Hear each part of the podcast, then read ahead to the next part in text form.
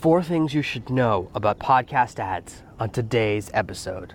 Today's episode is brought to you by ConvertKit, the ultimate list building, tagging, and segmentation tool. To find out how ConvertKit can change your business and double your profits, go to servenomaster.com backslash ConvertKit today. Are you tired of dealing with your boss? Do you feel underpaid and underappreciated? If you want to make it online, fire your boss and start living your retirement dreams now, then you've come to the right place. Welcome to Serve No Master Podcast, where you'll learn how to open new revenue streams and make money while you sleep. Presented live from a tropical island in the South Pacific by best-selling author Jonathan Green. Now, here's your host. Starting a new podcast can be daunting, and even when you have your new podcast going, you run into all these moments, all these moments of question where you wonder if you've made the right decision. Do I really want to work on this podcast forever? Do I like this topic? Am I ever going to make money for this podcast? How many listeners do I need before I can start trying to get ads? Whatever path to monetization you decide, there are going to be different pieces and different steps in that process, and today we're going to talk about the idea of getting paid advertisers for your episodes. And one of the things that make podcast ads different than everything else is understanding the way podcasts work. Podcasts are not radio. There's a reason I don't say I have a radio show. When you have a radio show, many, many of your listeners are passive.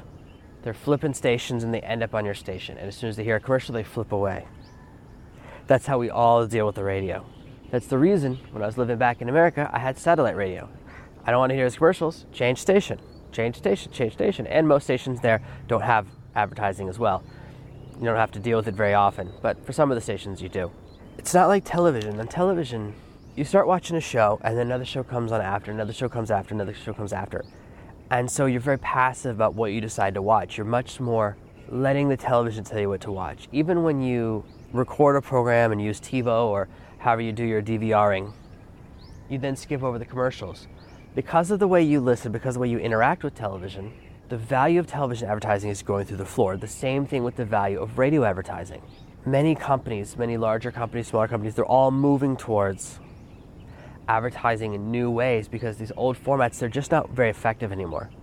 For a long time, when I first got into online marketing, I used to work in local consulting. I used to help small businesses rank on Google to bring them traffic. And some of these businesses, they'll spend ten thousand dollars, twenty thousand dollars, thirty thousand dollars in advertising in the yellow pages or in newspapers, and they would say, there's no way I'm spending one thousand dollars on digital marketing. And I would say, that's awesome.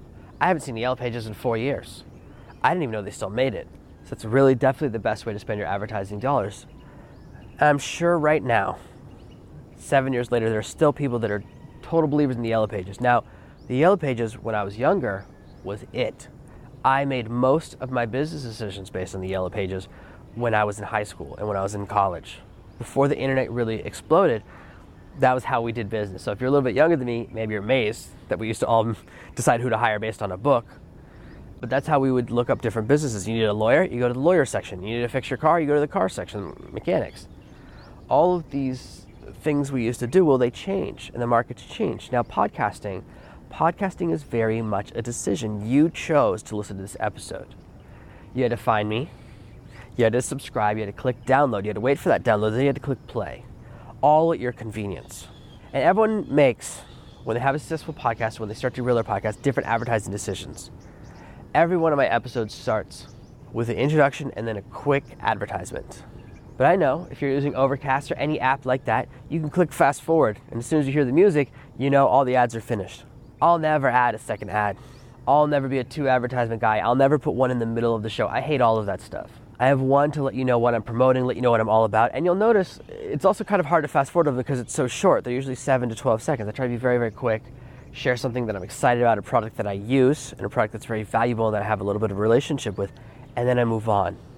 But some shows, they have these huge, epic conversations where the guys, you know, it's two or three guys and gals, and they start talking about the product and they pretend like they don't do this every single episode. But you don't need that experience because you have to understand the way it works. Your audience, when you have a podcast, made a decision to listen to. They're actively listening. They said, I want to listen to this show, and then they said, I want to listen to it right now when they hit play. I have about twenty different podcast shows in my phone of different shows to listen to. There's some about podcasting, some about being an author, and some that are entertaining. I have three different ones I listen to that are about bad movies. I have a couple of that I listen to about storytelling, all these different ones. And honestly, I don't listen to a different one every day. Once I get into one, I just listen to that one a lot. I listen to a back catalog, this and that. We listen in a different way, but it's active listening. So when you have an ad on your show, it's more valuable because the people have chosen to be there. Now, you can sour that relationship, which is why I talk bad about a couple of podcasts I listen to, because they overdo it. I don't need to listen to a four-minute discussion about why you love Squarespace. Everyone in the world knows that Squarespace advertises on podcasts all over town. And listening to some celebrity pretend they built their own website using Squarespace is so ridiculous. It's so unnecessary. I'm sure it's a great platform. I'm sure there's nothing wrong with it.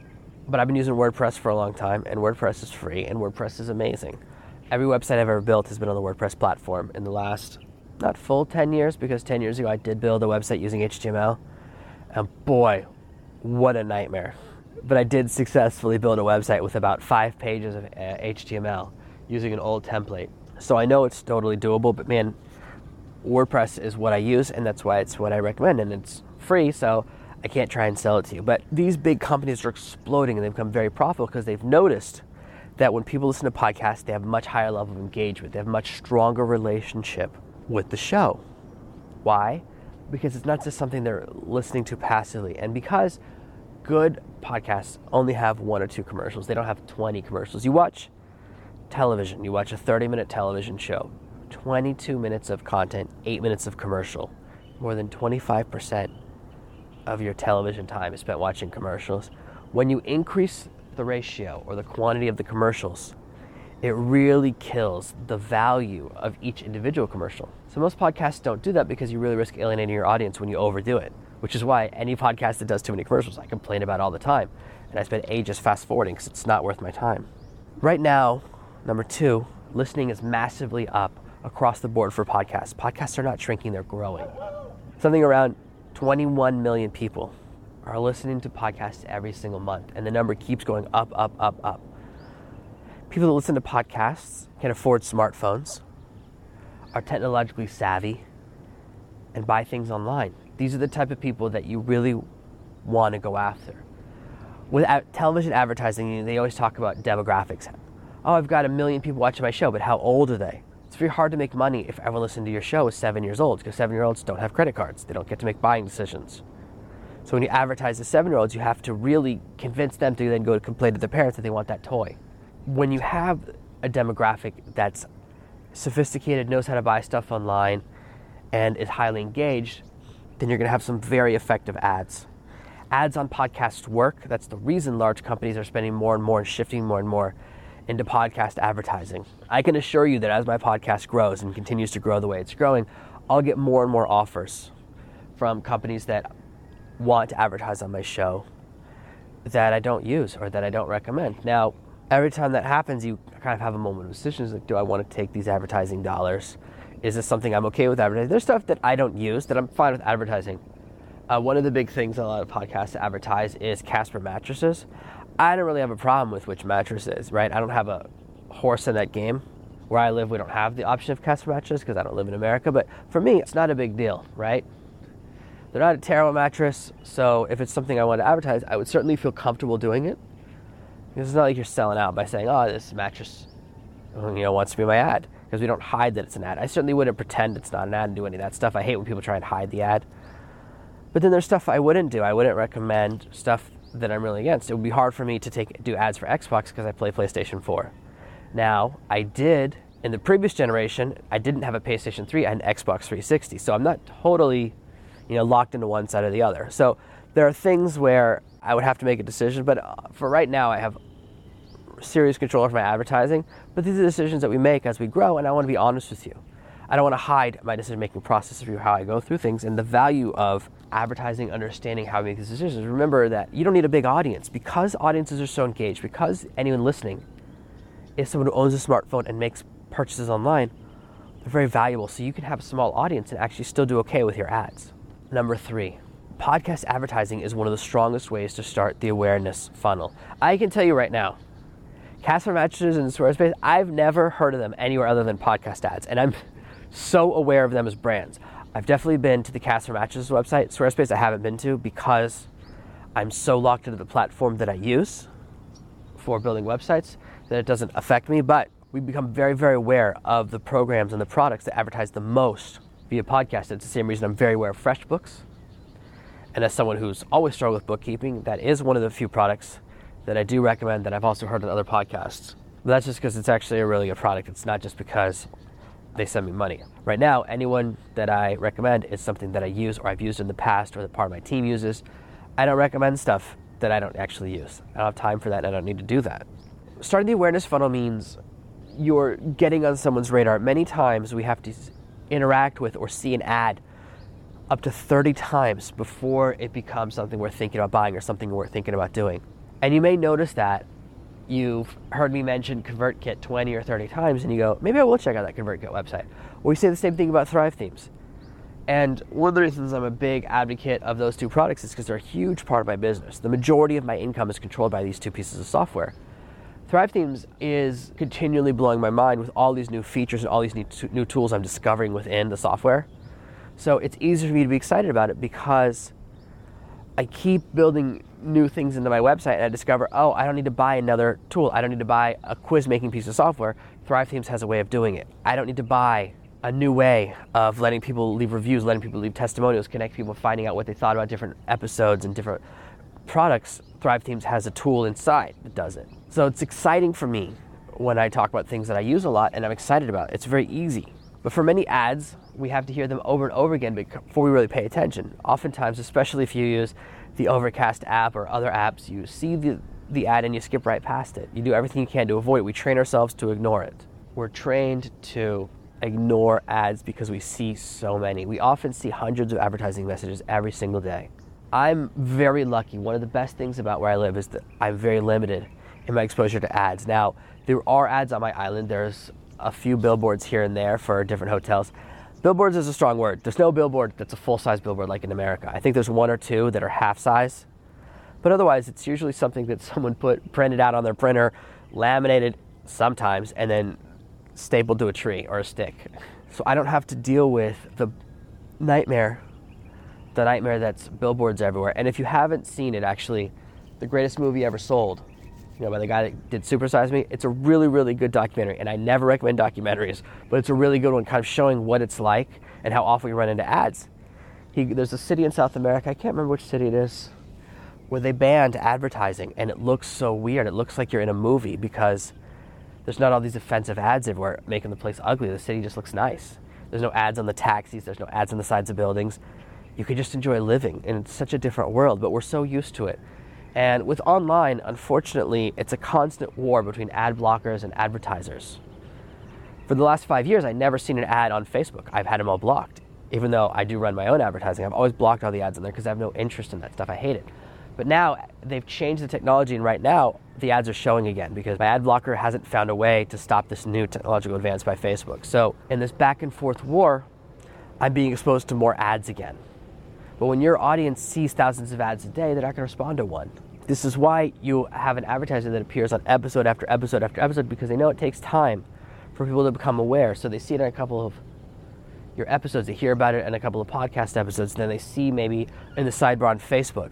And then the ad begins to follow them around with retargeting. So it's okay that people don't make the initial decision to buy from your podcast. This is why they pay you for advertising rather than you just making your money as an affiliate. That's the difference with this type of advertising.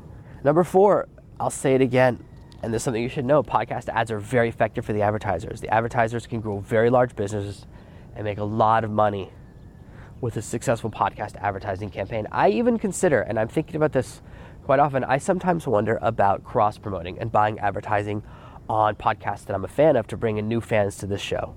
It's something I have thought about doing. I haven't done it yet, but if you are someone who's listening and you found me that way, it means that later on I did decide to try that out. I've thought about it because I know you can advertise on different shows for very low money. It's not a lot of money in selling ads to podcasts, to your show, unless you have a really huge following. So one of the things that you can do is by advertising on shows that are a little bit bigger than yours. It's not expensive.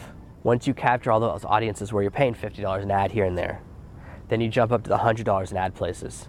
It's very effective, and it's a good way to grow your audience, but you can do just as well doing guest interviews and having the guests then email their list to say they're on the show.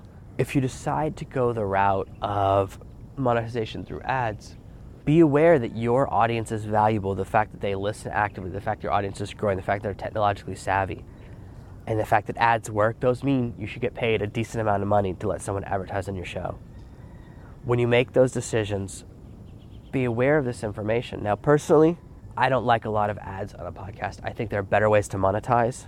I like being in control of the ads I run on my own show. I would much rather use the model of recommend stuff I like, and then if people buy something, I get an affiliate commission, and only recommend stuff I like or stuff I use or stuff I believe in. That's a level of control that I really believe in, but you may go to the level where you'd rather advertise stuff because you want that quick cash. You'd rather get paid fifty dollars or one hundred dollars an episode for each ad.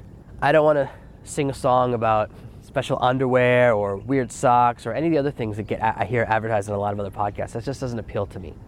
So I really recommend monetizing in other ways and thinking about an entire program, an entire business level. That's the reason my Blueprints program is all about giving you different business components, because each component in isolation, it's hard to be successful. There are podcasts that don't make their first dollar for five or six years. They have to wait for that advertising money, especially the entertainment podcast. They have to wait until they have a big enough audience that someone wants to advertise with them. And one thing I notice is at first, they struggle and they go through four or five years and then they end up joining a network. And then they start to get some ads, and that means the network is taking away a large percentage of the, of their takings. So while I'm not a big fan of waiting for money in this way, I do want you to have a deep understanding of the monetization process through episodes. And these four essential things that you should know about podcast ads and podcast advertising. Thank you for listening to this week's episode of Serve No Master. Make sure you subscribe so you never miss another episode. We'll be back tomorrow with more tips and tactics on how to escape that rat race. Head over to servenomaster.com forward slash podcasts now for your chance to win a free copy of Jonathan's bestseller, Serve No Master. All you have to do is leave a five-star review of this podcast. See you tomorrow. To celebrate the launch of this podcast, I'm giving away some epic prizes. You could win an Amazon tab and have me personally turn you into a best-selling author. To win your part of over twenty thousand dollars in prizes, go to servenomaster.com backslash contest.